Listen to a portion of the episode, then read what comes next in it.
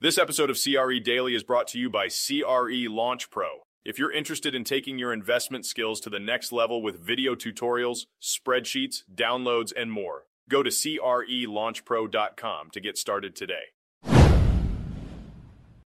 With interest rates on the rise, there's an emerging trend of U.S. banks divesting their commercial real estate loans to reduce their exposure to the CRE market. Now, this is definitely an interesting development with potential implications for commercial real estate investors. According to the Financial Times, U.S. banks are actively planning to sell off some of their commercial real estate loans, even if it means selling loans that are currently performing well at a discount. The goal here is clear to decrease their overall exposure to the commercial real estate market. This move has become a topic of discussion in many conversations within the industry, and it's raising some eyebrows.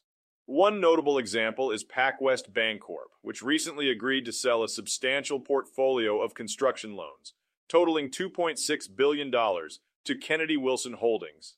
This sale included 74 loans, accounting for over half of PacWest's $4.6 billion construction loan portfolio. Kennedy Wilson Holdings managed to acquire these loans at a $300 million discount, which is quite a substantial reduction at about 10%.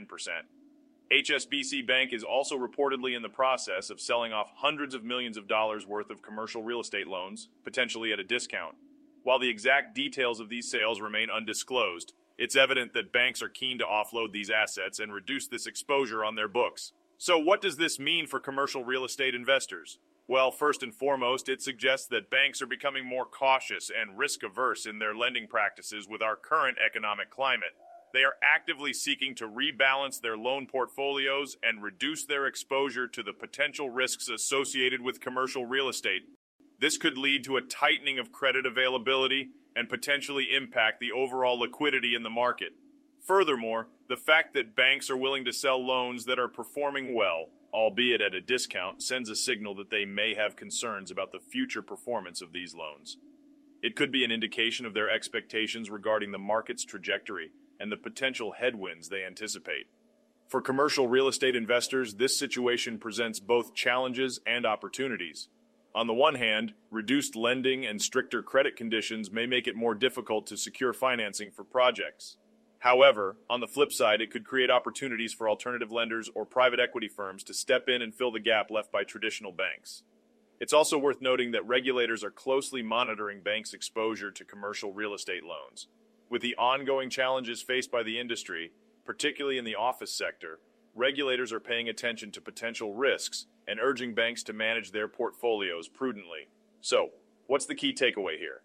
Well, the divestment of commercial real estate loans by banks could have ripple effects on the market, impacting credit availability and potentially shaping investment strategies. It's crucial to stay informed, adapt to changing market conditions, and explore alternative financing options if needed. The commercial real estate market is always evolving, and staying ahead of the curve is essential for long term success. This is Tyler Cauble signing off.